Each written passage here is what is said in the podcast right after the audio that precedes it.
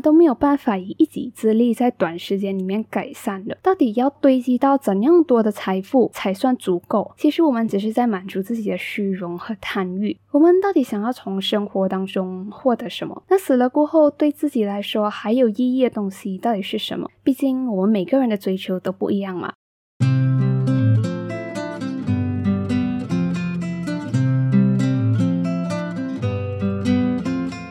生活胶囊馆收藏这一刻的小时光。Hello，你好，我是掌管人菜菜。那停更一个星期过后，菜菜终于回归啦，耶！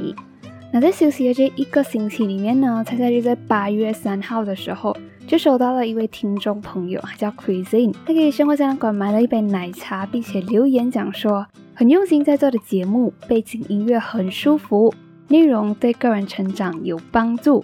分享了可以帮助人思考和反思自己生活的内容。谢谢 Crazy 哦，一年留言真的很戳中我，因为这些确实是我希望自己的 Podcast 能够做到的东西。那讲到背景音乐类 Background Music，我真的是 讲真的啦，我做整个 Podcast 最令我头痛的就是这个背景音乐。不过听到你讲说你喜欢，那就很值得啦，我的用心终于被发现了。那从这个第三十一集开始呢，菜菜就会开始去念之前所有收到的奶茶留言和在 Apple Podcast 的留言啦。因为我真心觉得，讲说每个留言都值得和内容一起被收藏。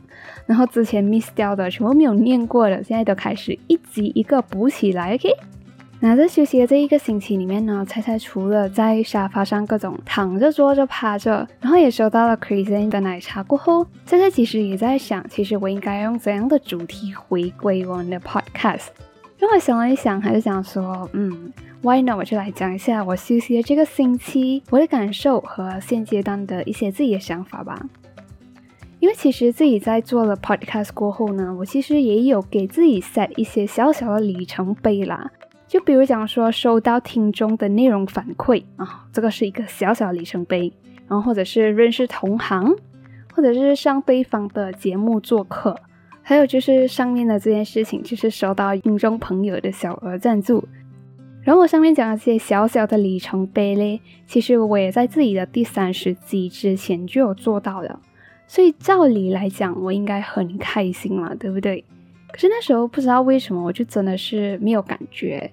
就我收到听众内容的反馈的时候，然后我开始去认识更多同行的时候，然后我开始去其他的 podcast 做客的时候，然后我收到奶茶的赞助的时候，然后我就在想，其中一个原因很可能是因为，嗯，我又更贪心了一点，就拉高了一些自己对里程碑的条件，就想说，哎，一点点应该满足不到我，所以就没有太多的感觉。我觉得这是其中一个可能性啦。可是，如果我站在现在的角度回望那时候的我，我会想说，诶，其实不是因为我贪心的关系，并不是我又拉高了什么什么的条件，而是其实是我的心被太多事情塞满，我的心被塞满到一种程度，是我没有办法去感受到自己的感受。如果用一句话来概括这整个情况，就是那时候的我就是纯忙碌，真的很麻木。那猜猜又是怎样意识到我是因为被太多事情塞满而感受不到这个里程碑的快乐，而不是因为贪心所以感受不到这个小里程碑的快乐的嘞？那其实是因为我在休息的这个星期里面，我挖到了一本自己很喜欢很喜欢的书，然后这本书真的很能引发我自己的共鸣，也会启发我自己去思考更多的一本书。而在这本书里面还有那么一句话，他写道：“要记得回家的路。”所以这期的生活胶囊，我们就一起来聊聊这个回家的路吧。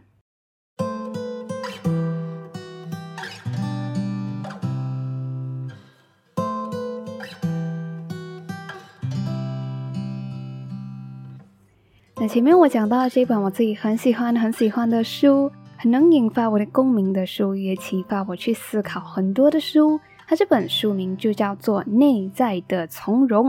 那看这个书名诶，内在的从容，它其实并不是整本书都在讨论内在从容这件事情。这个内在的从容只是这本书其中一章的标题而已。然后我在晚上看这本书《内在的从容》的时候，它有一个 side effect，就是它会让我的头脑很活跃的去思考，而高度兴奋，所以难以入眠。所以对我来讲，这个《内在的从容》这本书，真是对我来说是很棒的一本书。然后今天要跟你聊的内容呢，也是在这本书里面有写到的其中一段话，它叫做“要记得回家的路”。那在《内在的从容》这本书里面呢，它有一段话是这样子写的。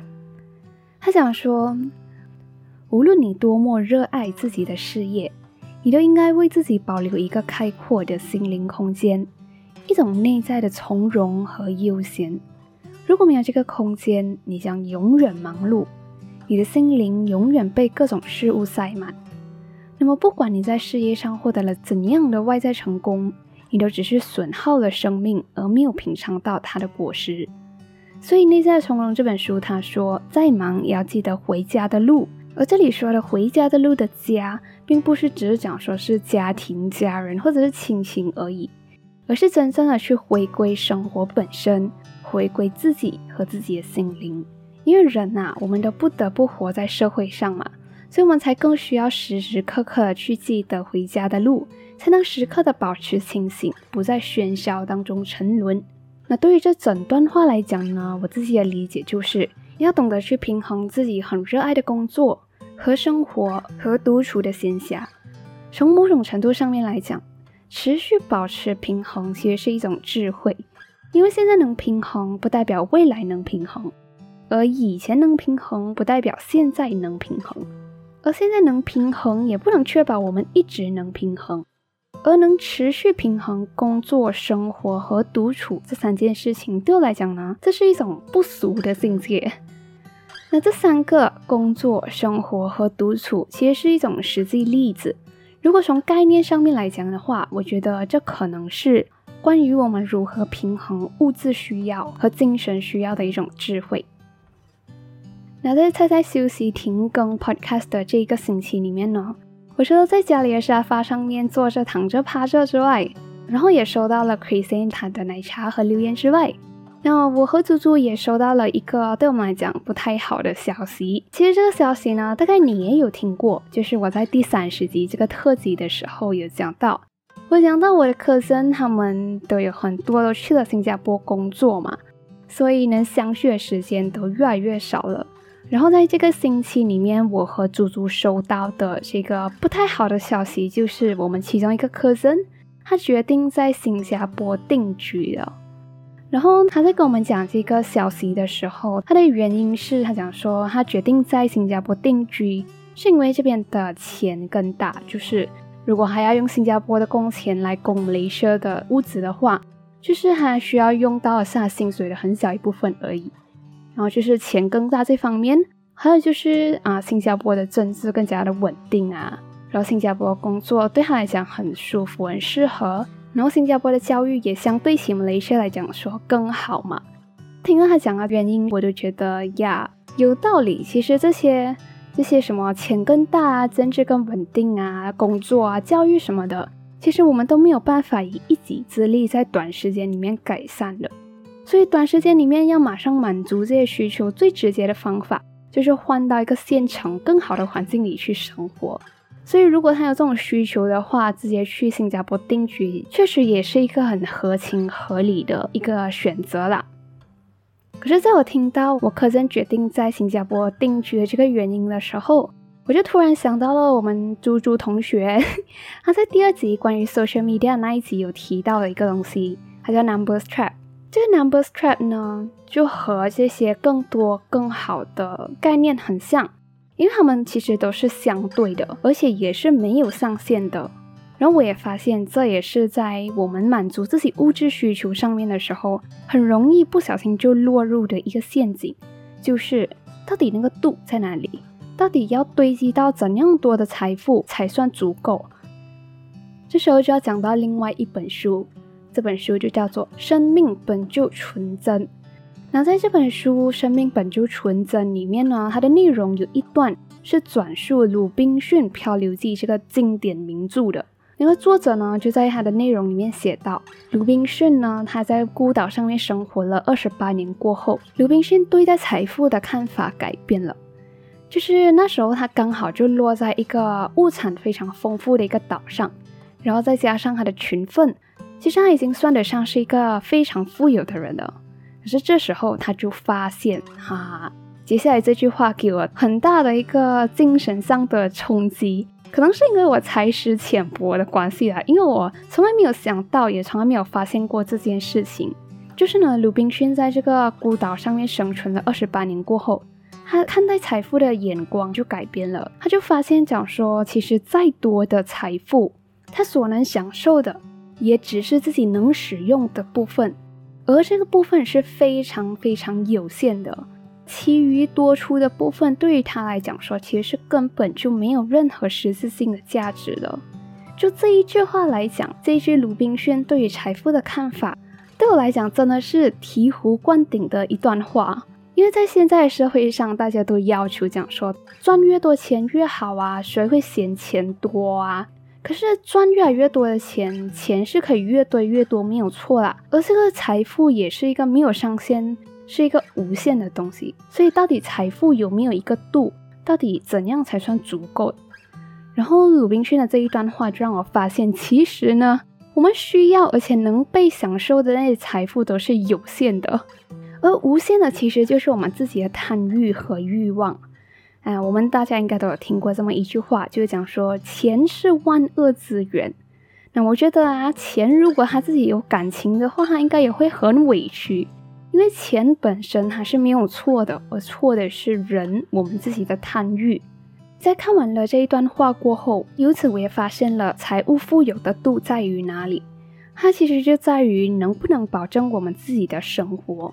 在于我们能享用的范围，而在这个范围之外，如果我们作为人还继续强迫性的在堆积财富的话，其实我们只是在满足自己的虚荣和贪欲，而根本就不是出自于我们本身真实的需要。然后对于我的科森，他决定定居在新加坡这个事情呢，也让我开始去想说，我们活着到底是为了什么？我们那么勤奋的工作到底是为了什么？是为了更好的教育吗？是为了更稳定的政治吗？还是为了更多的钱？如果我们活着那么勤奋的在工作，真的是为了这一些的话，那我是不是现在也应该要跟随我科森的脚步，开始行动起来，移民去新加坡了呢？然后我就想着想着，我也觉得要回答这个问题的话，我觉得我们就应该要聊到比较精神层次的问题了，也就是。我们到底想要从生活当中获得什么？其实不同的人，他们都有自己不同的方式去探索这个问题的答案。我们到底想要从生活当中获得什么？对寻找这个问题的答案呢？我自己的方式就是通过思考死亡这件事情。那我知道，在 Asian culture，在 Chinese culture 底下，死亡这件事情其实都是一个 taboo，一个禁忌。可是我觉得这一方面的思考真的很有必要，因为我们人都终有一死嘛。那死了过后，对自己来说还有意义的东西到底是什么？是我们的权利，是我们的名利吗？还是我们堆积的财富数量？还是我们和身边人的记忆？还是你自己的感受、思考所获得的智慧？我一直都相信，只有我们把这些根本的事情搞明白了过后，我们才能走在属于自己对的道路上面。而这些我们想清楚的根本事情，它就像一个船锚一样，它坚定着我们自己不随波逐流。毕竟我们每个人的追求都不一样嘛。那对于这个问题，我就在想，如果我死了，那死了过后，对我来讲还有意义的东西是什么？而我觉得这些死了过后，我们觉得依然有意义的东西，才是生活上真正值得我们全身心投入去做的事情。我自己对于这个问题的答案，它会是我生活里面的指明灯，它给我指引生活的方向。那在现阶段的想法来讲呢，我觉得死后对我而言，最重要的是我和家人、朋友、爱人相处的记忆。还有就是，于我而言，死后还有意义的是我对生活起起落落的经验的体验，这个很有意义。还有就是我在这一辈子里面，在这世间所创造的东西是什么？然后还有一个，在我死后，我觉得非常有意义的东西是，我自己的感受、观察、思考而来的人生智慧。那根据上述我现阶段的答案呢，其实我可以看到我在生活当中应该往什么样的方向去生活。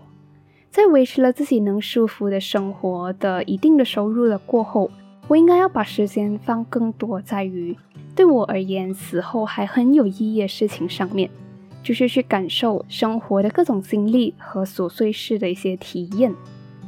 然后想到这里，我才发现，其实我的答案也解释了为什么我会对前面讲到的那个《内在的从容》那本书里面的一段话产生极大的共鸣。《内在的从容》这本书，它讲说，无论你多么热爱自己的事业，都应该为自己保留一个开阔的心灵空间，一种内在的从容和悠闲。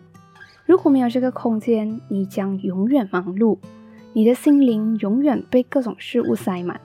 那么，不管你在事业上获得了怎样的外在成功，你都只是耗损了生命，而没有品尝到它的果实。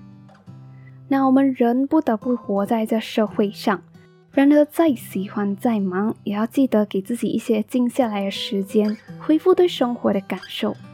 再喜欢再忙，也要记得回归生活和自己。再喜欢再忙，也要记得回家的路，回到生活的路。记得感受生活，而不是只是麻木的被各种事情塞满而已。对我来说，死后回望这样的一生，我觉得这才算活得值得，活得有意义，也活得最满足。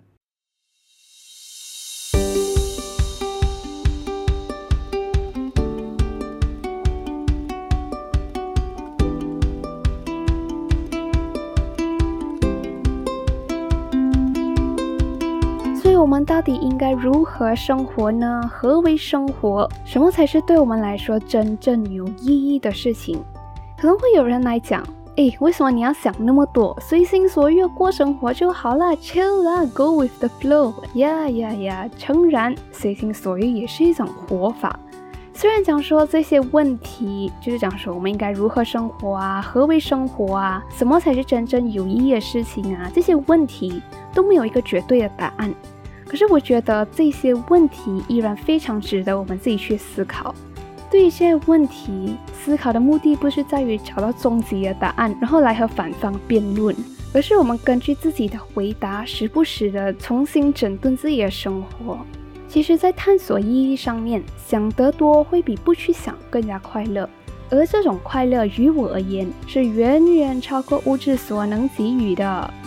谢谢你又认真听完一集的生活胶囊啦！如果你喜欢今天的内容，欢迎通过 Insta 的 Story 或者是 DM 生活胶囊馆的 Instagram Moment Capsule Gallery 让我知道你的听后感。如果你不想动用 Insta，你也可以在 Apple Podcast 上找到生活胶囊馆打星，并写下你的听后感，让更多可能喜欢生活胶囊馆的人发现它。或者，如果你想要小额赞助菜菜锦鲤生活胶囊馆这个 Podcast 的话，你也可以在 Description Box 里面找到赞助猜猜一杯奶茶的 link 哦。